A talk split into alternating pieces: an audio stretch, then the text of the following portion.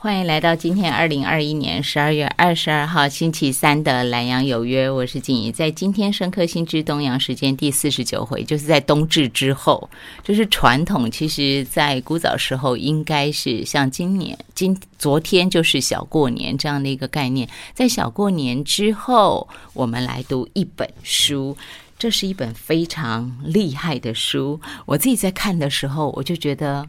如果不是有东阳先生来帮忙导读的话，基本上我大概不会，我大概不会冒险来讲这本书。看看是有可能的，但是要冒险来说的话，我觉得会是相当相当辛苦的事。可是这样说，只是要讲到说，书写这本书的人，他的准备工作，跟他为大家写这本书的功力，还有它的重要性之所在。尤其是在新冠疫情，因为 Omicron 这样的一个变种病毒株再次为祸全世界，就是原本大家已经开始觉得什么事都没啦，可以安心的走入下一个阶段过生活了、过日子了，结果没想到现在美国又寄出了口罩令啊！未来会不会有更严峻的情况？不知道。不过就从这个切入点，我们可以一起来阅读这本书。一个切身相关的，可是又它的发生又是我们看不见的，这是一个很奇怪的感觉，对不对？它左右着我们，它帮助着我们，可是我们却没有意识到它正在突飞猛进的进步当中。这本书是深刻心知东阳时间东阳先生特别为大家选读的一本书哦。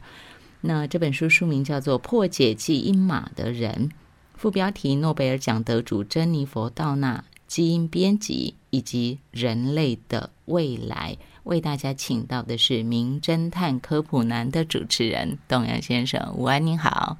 主持人好，各位听众大家好。你选一本这么难的书折磨我了，虽然我很早就拿到，看到我心里就想，哎呀，这种书哈。不过我看到我知道很困难以后，我心里就想，没关系，有东南先生，所以这个没关系，就请你一一来说。你要先从作者说起，还是要先从那个我们现在大家又看到那个让人头皮发麻的啊的那个 COVID nineteen 说起？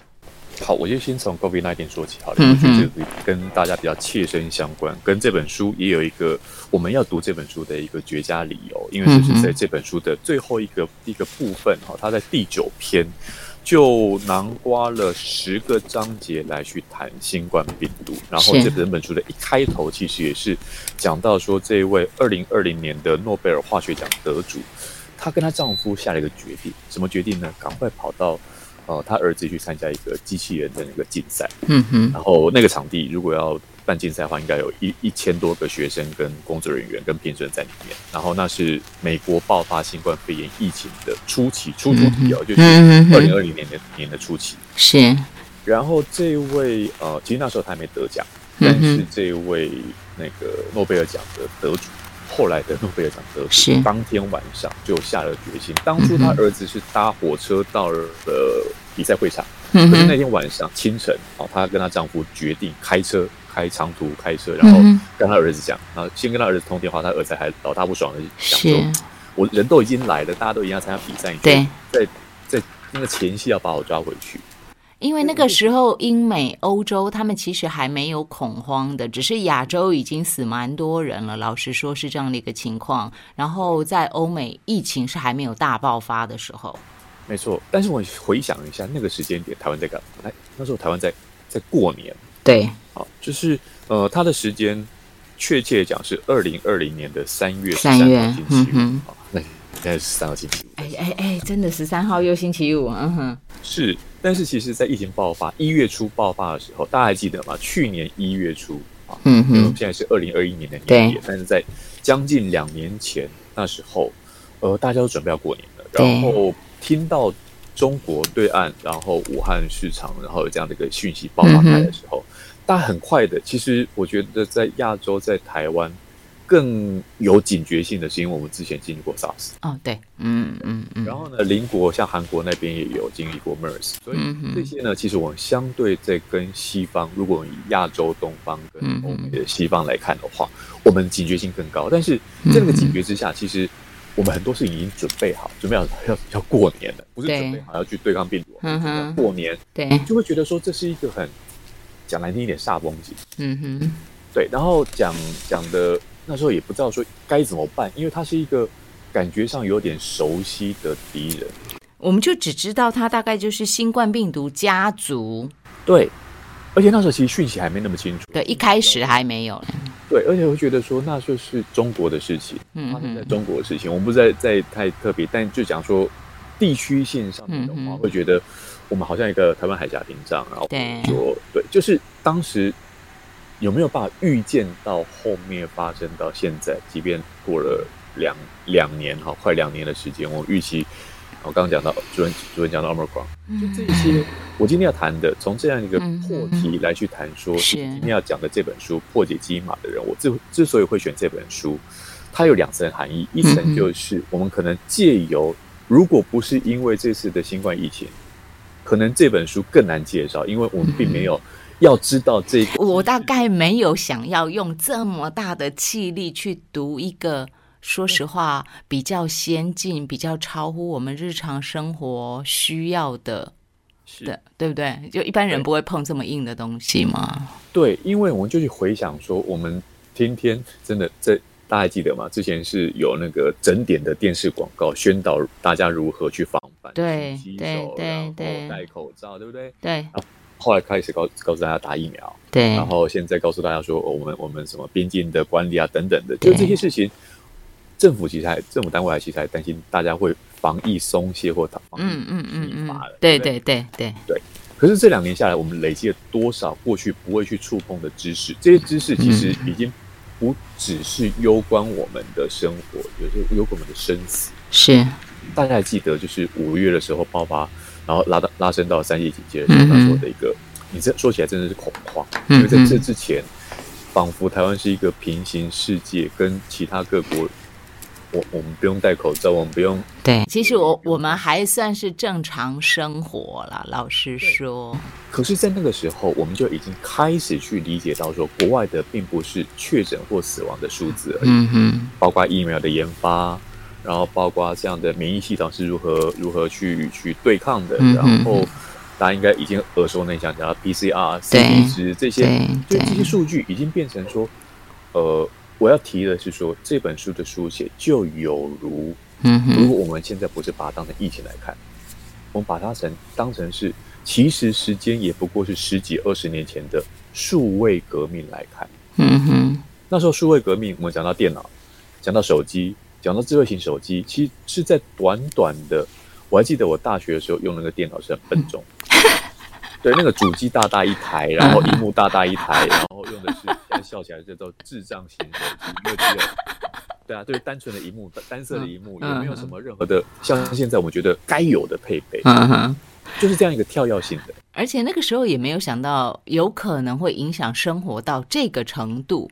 没有想到，它几乎是主宰我们的生活了。没错。然后你现在回想起来，我们这一段期间，其实也不是说每一个人都要学会写程式，但是现在开始看到说，有父母就是小孩子啊，教育里头学的才艺就多了，要去写程式、写程式码，然后程式码好像改变了我们。然后好，不用我讲到护国神山，讲到半导体，在八零年代、九零年代之前，半导体那时候的发展是很学术性的，嗯哼，还没有到这样的一个应用程度，所以。我们如果回推十年、二十年、五十年这样一个进展的时候，其实今天要谈的这本书，它可能是未来十年、二十年、五十年相当重要的一个概念。嗯哼哼哼。所以这个相当重要的概念，我就回头来去谈一下这个作者。这个作者似乎在专门写这本书哈，因为他在写这本破解基因码的人之前，他其实就有另外一本大家很耳熟能详的叫《贾伯斯传》。是。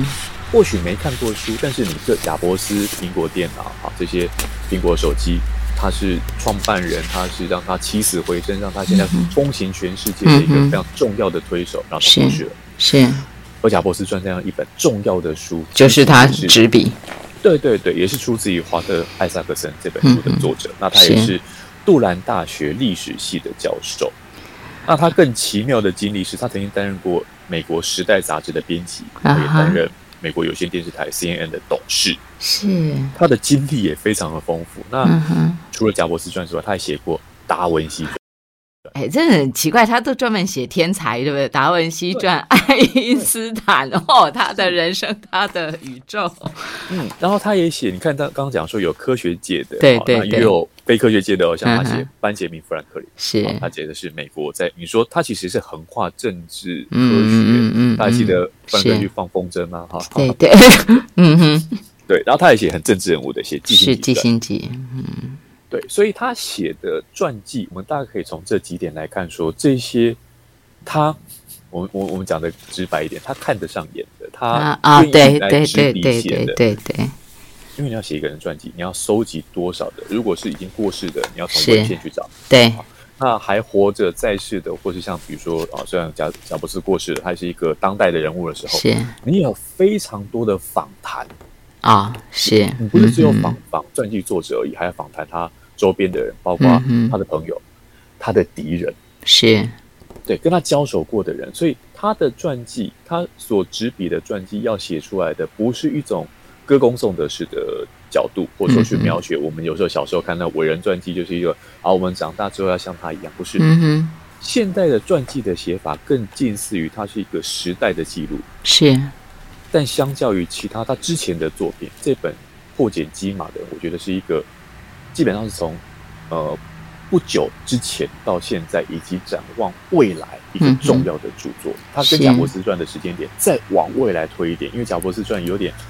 呃盖棺论点的。然后他所描述的是他在他之前，在贾伯斯创立的这一切之前的筚路蓝缕。是这一点，其实破解机马的也有提到。但是我觉得这本书重要的地方是，可能现在读起来会很难啃，但会或许未来会成为一本重要的文献以及。我们趁刚刚主持人所提到，我们利用先用第九篇讲到新冠疫情，因为新冠疫情肺炎，我们现在看到的解方是疫苗嘛？对，去无论是打 A Z 啦、莫德纳啦、高端啦、B N T 啊这些疫苗，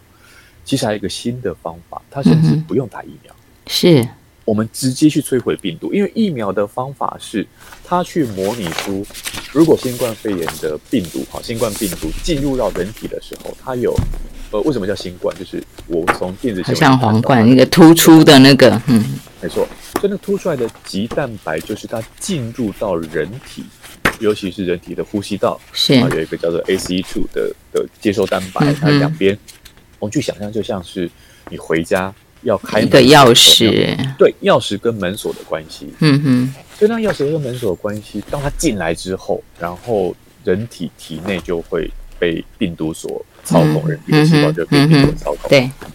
就被绑架。所以在过去刚刚讲到说，疫苗的做法是我们去模拟，模拟说不是真的有病毒来袭。哎，等一下，您在讲病毒之前，我可以请您先讲一下嘛？就是我们一般人现在不是都做你要做筛检啊，什么什么啊，都有用到试剂，好像觉得它天生就应该存在的东西啊。但其实这一段也是费了很多功夫。老实说，我也是看书，我才意识到说，哎，对，这种东西也不是原本就存在的。对对对，这一点的话，其实它有一些，我我想刚讲到试剂哈，对，呃，世纪这个中文名词很容易让人家觉得有一种一翻两瞪眼的。大家还记得学生时期去那石蕊试纸？哦，对对对对对，酸性碱性，对对对，好像一一放进去拿出来变什么颜色或不变色或什么的，就要说它是酸性、碱性或是中性。对，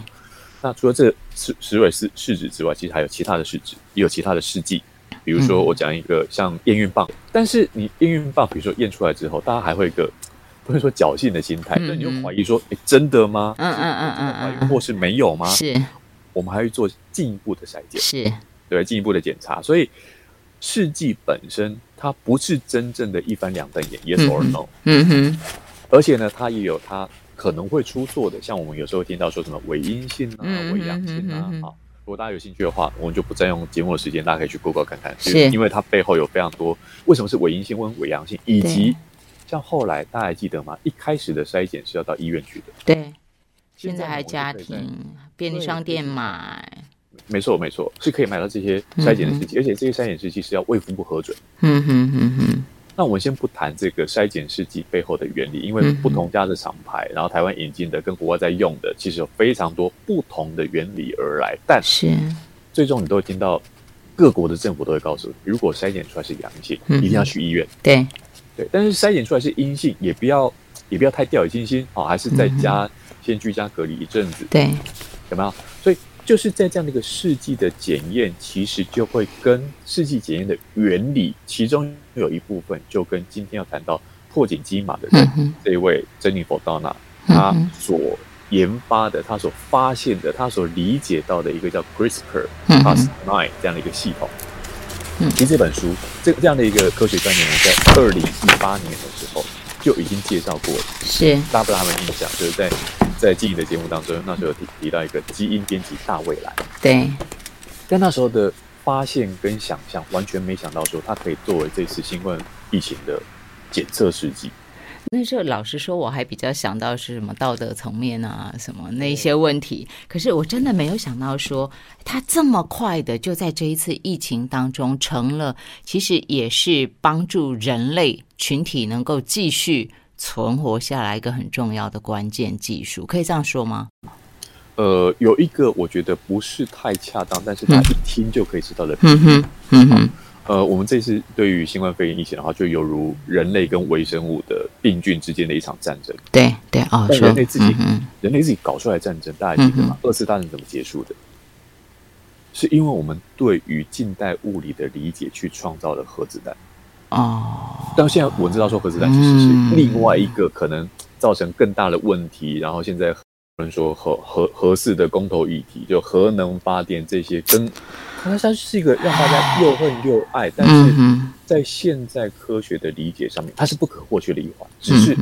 它在。呃，理论上面的理解跟实际上的应用中间会有一个落差，所以才会讲到说，我们之前聊到基因编辑的时候，哎，基因编辑的原理我们知道清楚，嗯哼，可是它怎么运用，它需要被规范，对，但是它被规范之前，啊，却爆发了新冠肺炎疫情的时候，其实在当时就用了这样的一个技术，快速的去做出有这样的一个检验试剂，嗯哼。所以在读这本书的时候，你就发现到说，哎，其实，在检验试剂发呃发明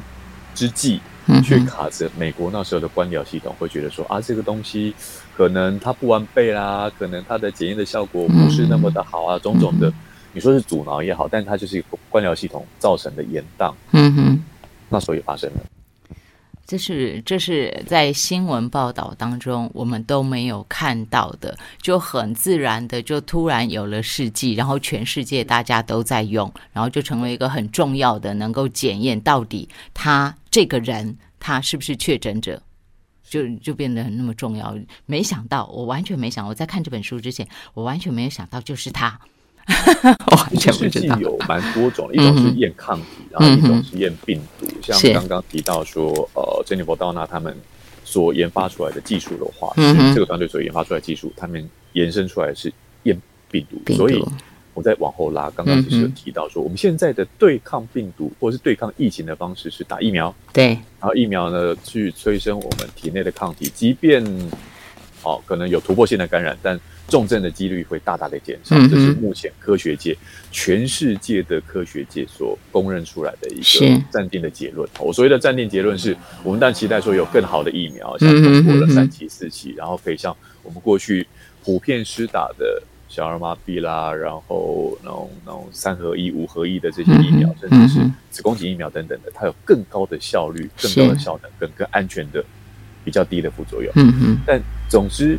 刚刚讲到说，我们检测病毒的方法用到了 CRISPR，用到了珍妮佛·道纳他二零二零年获得诺贝尔化学奖的一个发现之余，嗯，他可能也是下一个直接攻击病毒，就是直接我去让病毒失效，而不是等到病毒病毒进入到人体之后，让我们免疫反应，我们已经预先准备好的免疫反应去跟它对抗。哎，这不一样哦。你说的是反 CRISPR 吗？对，不是反 CRISPR 的技术。嗯哼，CRISPR 技术它其实是直接针对着 DNA、RNA 这种遗传物质而来。是。那我们现在的疫苗是把病毒的部分及蛋白，但不是把整颗病毒打到我们的人体。我们既有免疫系统去认识了这个病毒的片段之后，使得之后病毒如果真的来了，我们身体知道，对，有点像是你已经演习过了以后，我跟他打仗起来，我的胜算就比较高，嗯哼哼哼，有可能是轻症，甚至是无症状，是。啊，所以呢。我们的免疫反应，过去的疫苗的概念是如此的时候，却在 CRISPR 这个技术出现以后，我们有可能直接去设计一项武器，攻击新冠肺炎病毒。哦，所以他在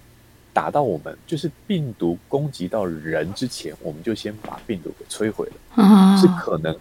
可能，我我用“可能”两个字，原因为，呃，原理上面、学理上面做得到。但现在如何做到这件事情，是整个 CRISPR 团队从二零二零年美国，尤其是美国那边获悉了疫情爆发之后，到现在经历了将近两年的时间，还在研究。嗯那这个研究的过程是不是有很快啊能够上市，然后能够发表，能够成为一个对抗的武器？我们还在等待，也是这本书去提供的一个在最后一章。最后一个一个一个章节的时候，嗯，聊到的话题，所以这是一个讲到未来性，这未来性甚至是它有可能不只是对冠对付病毒哦，嗯哼，它可能对付艾滋病啊，那些棘手的疾病，嗯，对，甚至可能对付癌症，癌症，对，所以这是一个我们过去在谈基因编辑大未来的时候，会发现到说，这就犹如数位数位资讯。我们过去数位资讯只，只觉得说它就是一个零跟一啊，它的最初的原理就是一个零跟一的电位变化，对，就是有或无，零或一，然后 on or off，然后开或关。嗯但现在有那么多的应用，是对，所以这样的应用未来会是如何？现在基本上还是一个处于元年的阶段，好，就是我们知道这些原理，但后面会怎么改变我的生活，我们正等着看。新纪元的元年，这是二零二零年诺贝尔化学奖的声明，上面就写到，今年的大奖就二零二零年，今年的大奖与生命密码的改写有关。这些基因剪刀把生命科学带入一个新纪元。然后东阳先生再帮我们大家加一个注脚，这是新纪元的。元年，那我们恭逢其盛，因为有这本书破解基因码的人，因为有东阳先生能够为我们大家导读，所以我们就在最第一时间一起参与，一起了解，就从阅读开始。聊这儿，我们休息一下。欢迎回到《蓝洋有约》。在今天的节目当中，我们给大家请到是东阳先生，《深刻新知东阳时间》第四十九回，他带我们大家去认识的是二零二零年诺贝尔化学奖得主他的生命故事。在看这本书的时候，你会觉得作者活灵活现的，把一个小女孩当初她爸爸叫她去申请哈佛的时候，她还在想说：“哎呀，没有用的啦，我申请不上的啦，我怎么可能什么什么一大堆？”结果她爸爸还鼓励。他说：“你不申请，当然上不了啊。”就没想到，他就去申请了。当然他听话哈，然后他就申请了。申请之后，他不止顺利的过关了，而且他还拿到了奖学金，就可以知道说他是一个非常非常优秀的，非常优秀，从很小的时候就很优秀。但是这本书啊，我我觉得很厉害，是作者其实应该也是他拿。诺贝尔奖以后才认识他的吧？为了写他的传记或者是什么才认识的吧？但是那个他整理，就是他写一个人的故事的时候，他整理的东西之多哈，就好像说他真的看着他长大那种感觉。我在看那一段的时候，我就觉得你是在他旁边吗？还是他的父职辈的朋友呢？那种感觉，就是除了专业的知识。含金量很足，当然我们必须承认说，读起来你可能要有一点心理准备，知道我是在学习一个新的东西啊，那个进入了一个新纪元，我们必须要花一点点时间、心力去阅读之外，但是它中间还是有很多我觉得很有趣的部分，很值得我们大家一起来看，而且当然也不止认识这位诺贝尔化学奖的得主，你还会看到。在这个领域当中，全世界很多顶尖优秀的科学家们，他们如何在帮助，在把人类的这一个生命科学推向一个新纪元？这个努力付出，其实在这本书我们同时也能够看见。继续给大家请到是东阳先生啊，靠您导读了，这么难，实在是。嗯，虽然说它难，但我看到一个数据，看到一个资料，就觉得说，哎，这还蛮有意思的，因为它这本书是《纽约时报》畅销榜的第一名，对，也就表示说这本书不会只有业内的人读，啊，嗯嗯，一般大众的量够多，才有办法上到《纽约时报》的畅销榜，而且是一出版，一出版就上。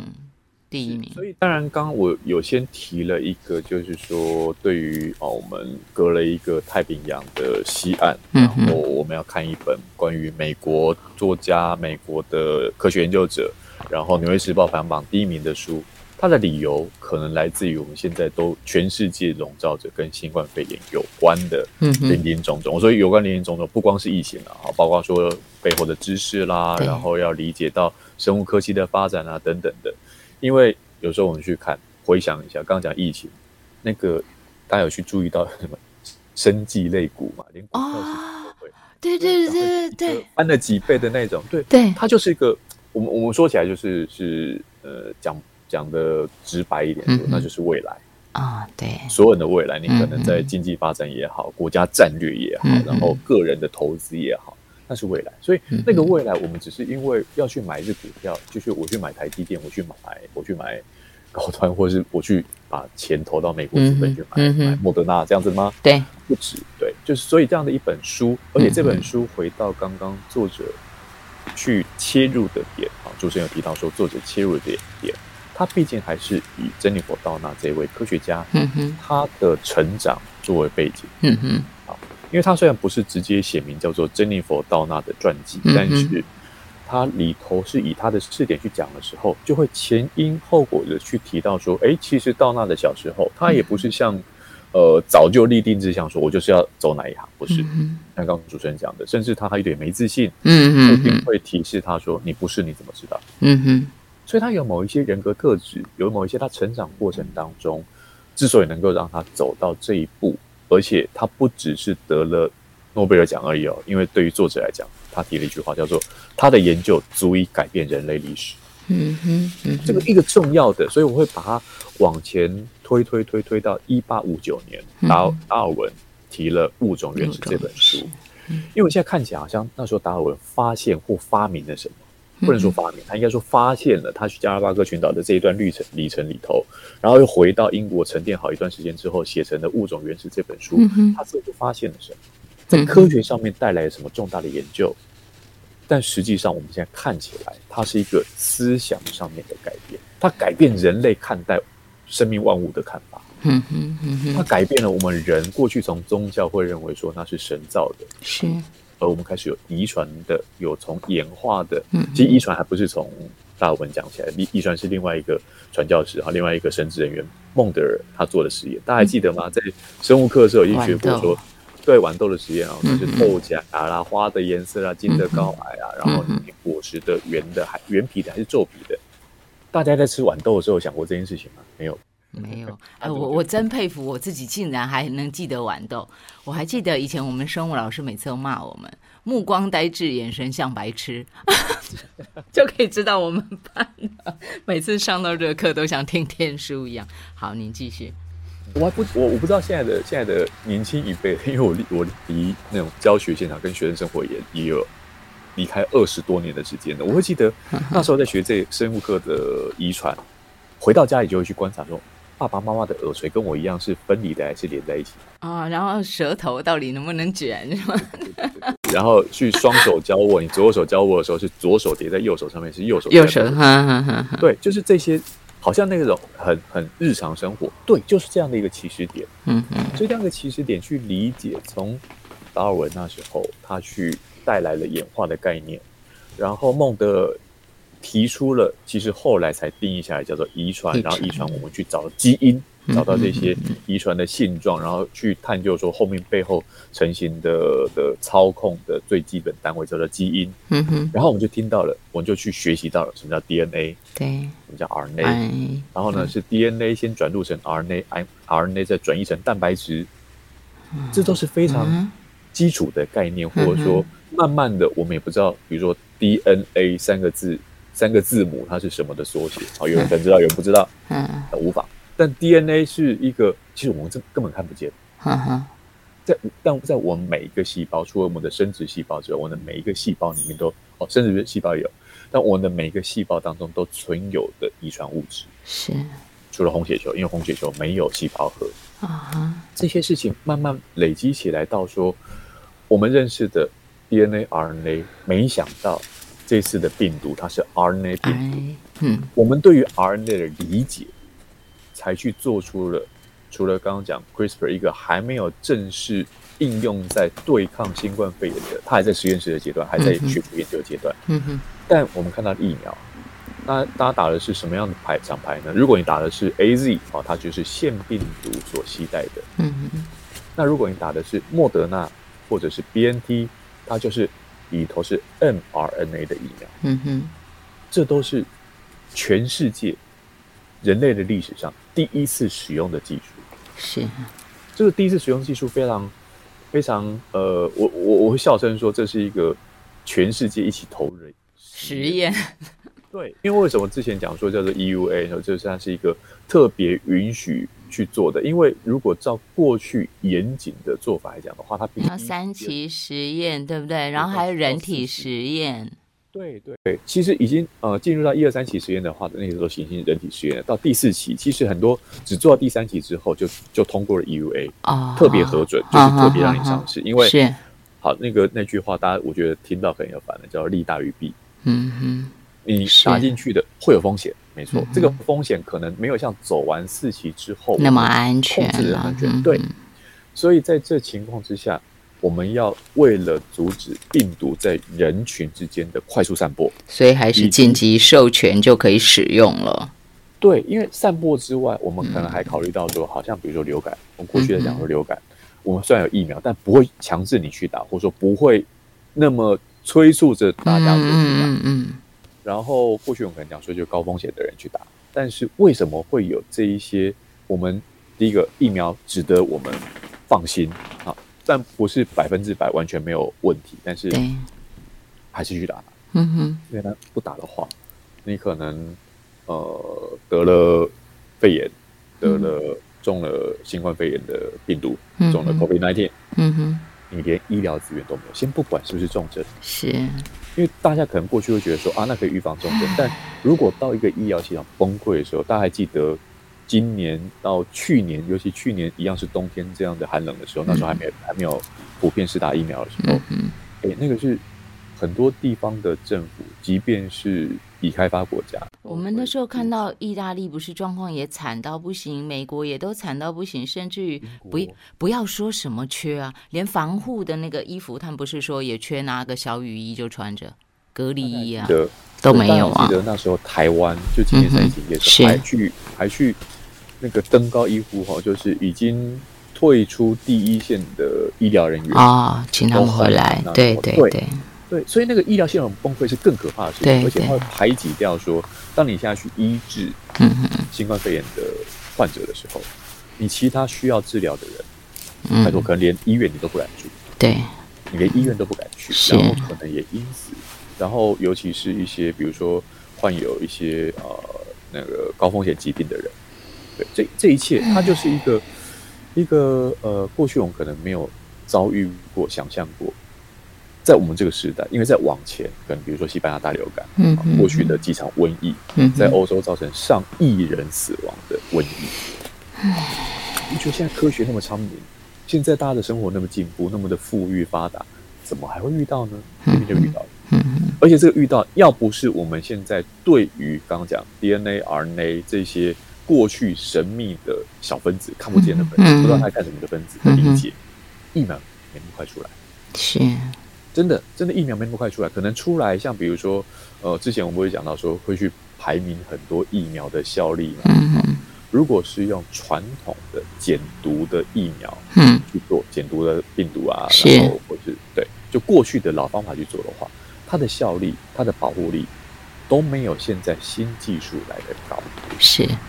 哎，是不是是不是应该要从你一开始被我打断那个地方，稍微您帮大家解释说，为什么现在的这个疫苗，你现在在讲的就是跟过去那个减了它的活性、减毒的那一种传统的做法，效果是不一样的，它的持续性可能也不一样。你可以告诉我们大家吗？就从那个开钥匙那里跟跟我们大家说起，可以吗？鸡蛋白，嗯嗯，这个鸡蛋白好。呃，我们过去做疫苗的方法是用，其实到现在呃，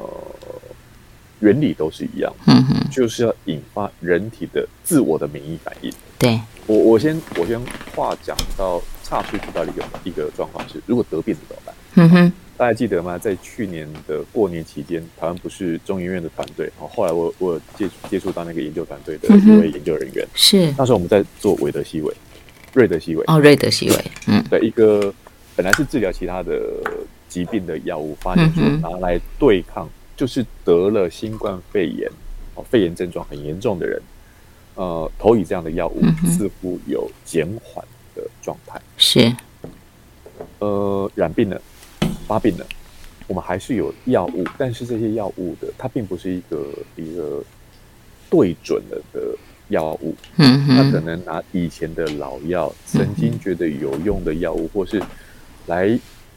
抑制或减轻肺炎症状的药物来去应对的时候，嗯哼，最终还是要留给人体自己的免疫系统去跟它对抗。嗯哼，所以呢，那时候在医学的研究报道当中发现，哎，我们疫苗疫苗才是第一层能够去提供我们防护，因为过去疫苗没有做那么快的，嗯哼，都好多年才能做，所以最可能去研究研发出来是药物。可是呢，新冠肺炎。可能过去我们即便有 SARS、MERS 这些，甚至是流行性感冒这些跟冠状病毒相关的疾病的对抗经验，都发现这次的敌人太过棘手，是太过爆裂。它的爆裂虽然没有像 SARS 那时候有那么高的致死率，嗯，可它引发的后续跟它的传播力是非常强的。大家还记得吗？那时候讲到传播力。说它的它没有致死率没那么高，但是它传播力其实比 SARS 还要厉害，因为 SARS 因为 SARS 很快就会把宿主弄死了嘛，所以它反而传播的没有那么快。然后再想想回想一下，说那时候台湾会去鼓吹大家勤洗手、戴口罩，对不对？对对。然后我就看到说，好像为什么外国人那么没办法接受这两件事情，那么简单的事情，戴个口罩、洗个手，然后他们的群聚就会很快的、更快速的。传播出去，而且造成更多人的染疫，然后重症、死亡等等。我们看到之前的例子是这样子，后面的例子是如此。所以，那个去阻断的方法，除了是刚刚那种很物理性的保护性的阻断之外，另外就是要依赖疫苗。是。那疫疫苗过去的开发，它就是模拟病菌、病原体。这个病原体最好是减毒的，好，就像一开始这个疫苗的开发始祖，好，那时候。金纳博士他所用牛痘，因为他发现到说，呃，这是有那些挤奶的女工，她们染上牛痘的，就牛得了牛痘之后的一些残留物，如果他们接触到了以后，他们就不容易得到天花。是，所以那时候用种牛痘来去预防天花，有非常好的效果。而且那时候最惊人的一个，现在看起来完全不符合医学道理道德的，就是。金大博士为了要取信于大众，所以让他的小儿子啊身上弄了个伤口，然后把牛那个牛痘的的粉末敷上去之后，然后再把他儿子放到得天花的一群人。这实在是，觉得说怎么会做自己小孩？怎么会这样对待一个人？嗯，这个太太过荒谬的人体实验，在但在当时就是如此。嗯嗯，但也因此造造就了说，哦，我们对于疫苗。疫苗的效力，疫苗的信任，但其实还是有，实际上还是有一群一群人会觉得疫苗是没有效的啊，疫苗是带着某种阴谋论的。可是这个疫苗它也不是就过去的老技术一路到现在，它还在演进。对，所以这个演进一方面降低副作用，一方面提高它的效率的过程里面，我们就发现到说，哎，减毒的病毒、减毒的病原体，不见得每一支都有那么好的效果。是。对，不然的话，我们所有对于这些病原体的，我们只要用同一个老布、同一个老减毒做，对，嗯，每个都这样做就可以了。所以我们才会发现到说，像世界各国在做，如果是用减毒疫苗的话，它的保护力就没有像 mRNA 的，我们用科学数据啊，因为像比如说中国的科兴啊，然后俄罗斯的那个斯普尼克啊，都是减毒，嗯，对，用解毒的方式去做，它快速，对，它可以不用新的方法，像比如说 mRNA、mRNA 的疫苗跟 AZ 的腺病毒疫苗都是新的方法，嗯哼哼哼，所以新的方法还要经过一些测试之后的结果才能够去完成的时候，你就会发现到说，诶，减毒疫苗它可能可以应付燃眉之急，但是似乎 mRNA 的疫苗，也包括说现在我们可以考虑到混打，混打到底有没有用？对，这也是一个全世界在真的是大实验呢，真的是，是大实验。嗯。嗯，因为过去那个实验，呃，实验规模还是大的，但它把它摊平在比如说三年、五年，甚至有些疫苗研发十几年，最后还是功亏一篑，临门一脚踢不进去，就是终止在最后一刻。嗯嗯。跟我们现在不是，就是赶快上战场了，赶快东西要要要挪移来用的时候，嗯嗯，这一切你就发现到说，mRNA 新兴的疫苗，其实其实还还有 DNA，DNA 疫苗也在研发当中，嗯，然后最近刚核准上市的莫沙东的口服疫苗出现了，对，其实还有其他技术，那只是在于说这本书它具体而为的，然后它用一个从刚刚讲我们人类认知从达尔文。发现到了，认知到了，他的思想带给人类重大冲击的演化概念进来之后，遗传的概念进来了，我们进入到了分子生物、分子化学、蛋白质如何运作等等这些生命科学领域。我过去大学所学的这个生命科学领域进来之后，改变的世界，改变了大众的认知，甚至改变了我们这次对于新冠肺炎的作战方式。不然，我们的伤亡可能。所谓的我们是全人类，嗯嗯，全人类的伤亡可能更加不止不止这样而已，哈，对对对。然后，但我们却似乎太依赖，或者觉觉得说，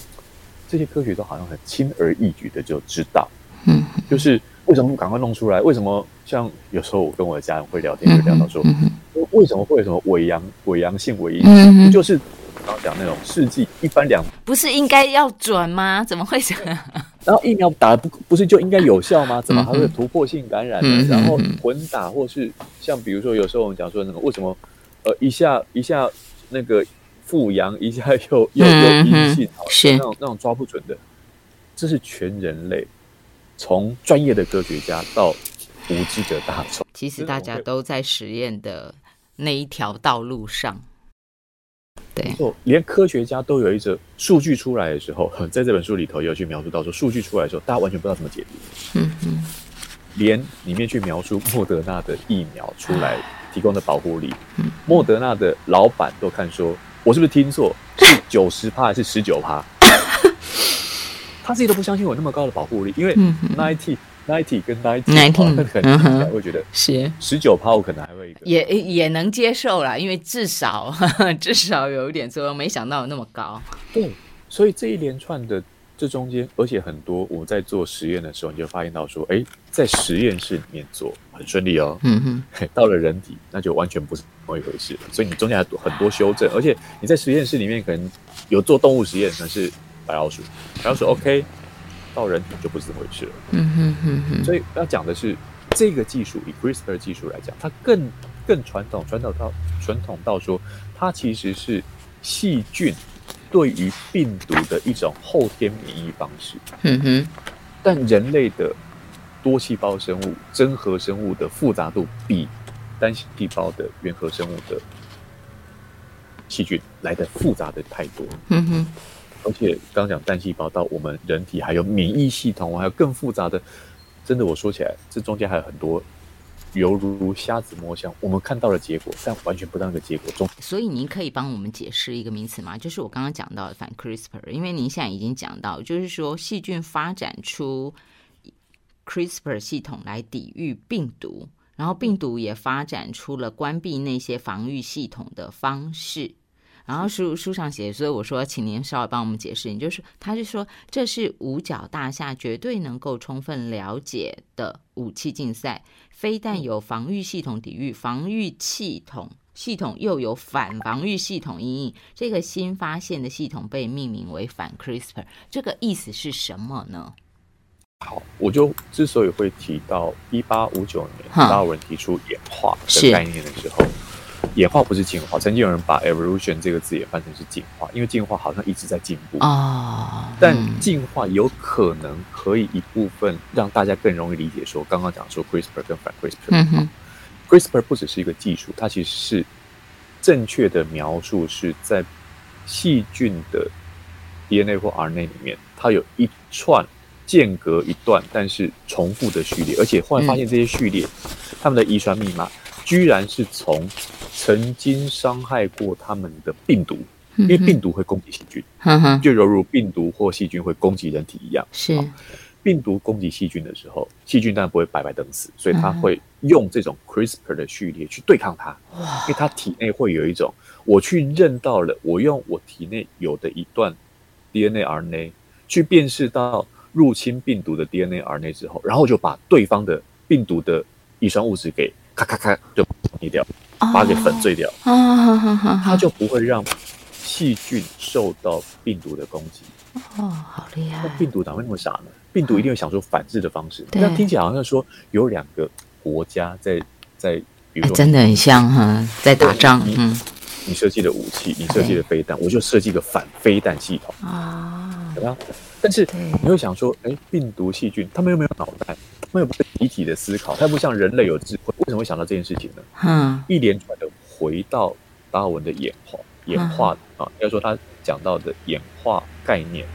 我们如果用。道高一尺，魔高一丈的进化来看的话，就可以理解为什么说一开始会被讲是进化。好，但我会用演化而不是进化的原因是，它有时候不见是进步。嗯哼，因为我们往回推，就会发现到说，呃，生物，生物我们可以以人来说，我们可以拆解成一个个细胞，细胞里面可以拆解成啊，细胞膜、细胞质、细胞核，细胞核里面的这些遗传物质，嗯哼，这遗传物基本上都是化学分子，而化学分子可能一开始就是。地球，地球诞生的时候，那现在的推论，我们不用外星人或是神造地球的神造人类的事情来讲的话，一路的科学推论当中，你就会想说，最基本的化学分子如何成为生命？嗯，至少在太阳系当中，我们现在只发现地球有，甚至我们探索出去的宇宙也只有地球有生命的时候，这太不可思议了。嗯，怎么来的？嗯哼，所以这个演化的回推就会一路回推到说，像刚刚讲。我们现在跟病毒之间的竞竞争对抗，嗯哼，这种犹如军备竞赛一样的，嗯哼，早在病毒跟细菌那么早几亿年前、三十一年前的生命诞生的时候，就已经有的现况的时候，他们就有一种病毒会攻击细菌，细菌也要防御病毒的攻击。那既然防御了，那病毒就会想到其他的想方设法。刚刚讲说反 CRISPR、anti CRISPR 的方法，再去攻击。攻破细菌它所设下的防线，为什么？因为这些，他们即便我们现在看到的病毒没有附着在它的宿主身上，它就无法展现它的生物的现象的时候，但这些他们都要活下去，他要想方设法的活下去。而这个想方设法活下去的很好玩的地方是，我们拿人类，好今天让我讲 CRISPR。讲的好像是在对抗病毒，但其实我们在抗生素现在抗生素用的太过腐烂以及危机感爆发，因为我们能够去抵抗细菌拥有的抗生素越来越少的时候，我们居然是拿病毒去攻击细菌的方法来去对抗具有高效抗药性的细菌啊，是，所以我们同时在因着病毒跟细菌的战争，去解决人类现在遭逢到病毒跟细菌的攻击。我们被细菌攻击的时候，我们就拿病毒的攻击细菌。哦，是。然后我们被病毒攻毒攻击的时候，我们就用细菌攻毒攻击病毒的方式来处理。对，所以这个是一个我们现在在研究生命科学。分子生物学研究到这种基础的生物学领域的时候，带给我们在这本书里头提到，这些的科学家他们过往是觉得说，我做这些科学的基础研究，但是也越来越多的科学家发现说，不对，我应该把这些研究诉诸于它更具实用性。有有时候讲起来很铜臭味，你就开什么生技公司啦，开什么医疗的公司啦，然后然后去赚钱。但是不要忘了去赚这些钱，你可能当年要投资大笔的资金，书里头有提到，莫德纳在做这一件，在这次做疫苗的时候，公司小公司，对，呃，虽然虽然说小，但还是有八百个员工，这些小公司它的资金量是不足以做出疫苗，嗯哼，所以他向美国政府求援，美国政府跟他讲，我呃，大家应该在新闻上面常看到那个人啊，就佛奇，他的防疫的总指挥。指挥官，就讲一句话，你要花多少钱？完全不用担心钱的问题啊！美国政府这样的支援，嗯哼哼哼，因为这是你说拿美国也好，甚至全人类对抗病毒的战争，是那些钱都是小钱，是所以你会虽然后面看起来说哇，这些生技公司都赚大钱了，可是它研发出一个真的能用的疫苗也好，药物也好，它前期要花费多大力气的投资，而且可能它随时会它随时会挫败，随时会。这没有人知道哈，路能够走到能不能走得通？老实说啊，虽然说当时佛奇有许诺说钱不是问题，美国撑着哈，美国支持着，但是能够走到能走通，顺利做出最新的疫苗来，而且有一定的效力、一定的保护力，这真的也是托天之幸吧？虽然有人的努力啊。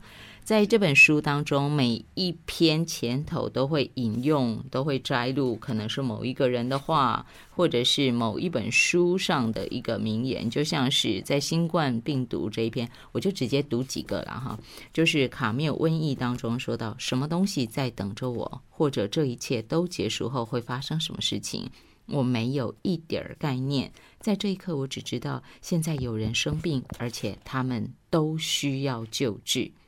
第七章，这是詹姆斯·华生哈，他在英国国会跟科学文会说到的话：如果科学家不扮演上帝，谁来扮演？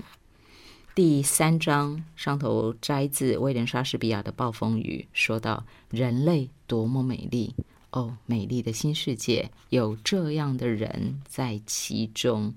第二章，这是摘录自《科学和方法》。这个话，科学家研究大自然的原因，不是因为大自然有用，他们研究大自然是因为他们乐在其中，而且他们是因为大自然的美丽而乐在其中。我们普罗老百姓享受着这些研究大自然、乐在其中的科学家们的最新的成果，他们也把人类的进步推展到这个生科的新纪元。这个时候，我们只做一件事情：我们享受这么这么多美丽的成果的时候，我们做这件事情是拿起这本书来。至少我们稍微稍微参与它一点点，虽然它有一点难度，但是我们稍微参与一点点。然后最重要的就是可以反复再听听东阳先生给大家讲的几个重点。我想这样子，经由东阳的导读，然后你再回头来读这本书，我相信会更容易一些些破解基因码的人。在最后，你有没有什么小小 ending 给大家做一个结语？就最后大概一分钟左右。这本书其实还有一个很重要的重点，但我觉得那个重要重点是不用太多的科学背景，大家可以理解的，就是科学界是怎么运作的。因为过去我觉得科学似乎成为现在的另外一种巫术了哈，就是 会认为科学可以解决任何事情。但其实科学的解决过程，甚至里面有一些我们从旁边看起来像勾心斗角，但科学家很乐于是这种竞争，然后这种。这种呃彼此之间竞合的关系的时候，在这本书里面去描述了。所以如果有志于未来哈，比如说现在的青少年有志于未来投身到科学领域的话，这本书很值得看。那一般大众的话，我觉得也可以看一下，说为什么科学有它不不明确的啊真真假假或是真是假，呃有不同的说法以及不同的不同的的判断的时候，这本书也提供了一些线索。所以我觉得这本书可以当成是，呃，一方面想要理解从现在的疫情去理解科学的运作，另一方方面我觉得也可以从未来世界会怎么因为生物新兴生物学的改变而带来变化，这本书都是一个线索跟重要的阅读。谢谢邓文先生在二零二一年的十二月份。为大家等于是画下一个最美好的句号。然后他用的是什么呢？他用的是新纪元的开始来为我们二零二一年画下圆满的句号。这本书《破解基因码的人》，请大家刚好利用这接下来有很多的年假哦，大家可以拿起这本书来，慢慢的、细细的阅读，一起参与世界的改变。谢谢您，谢谢。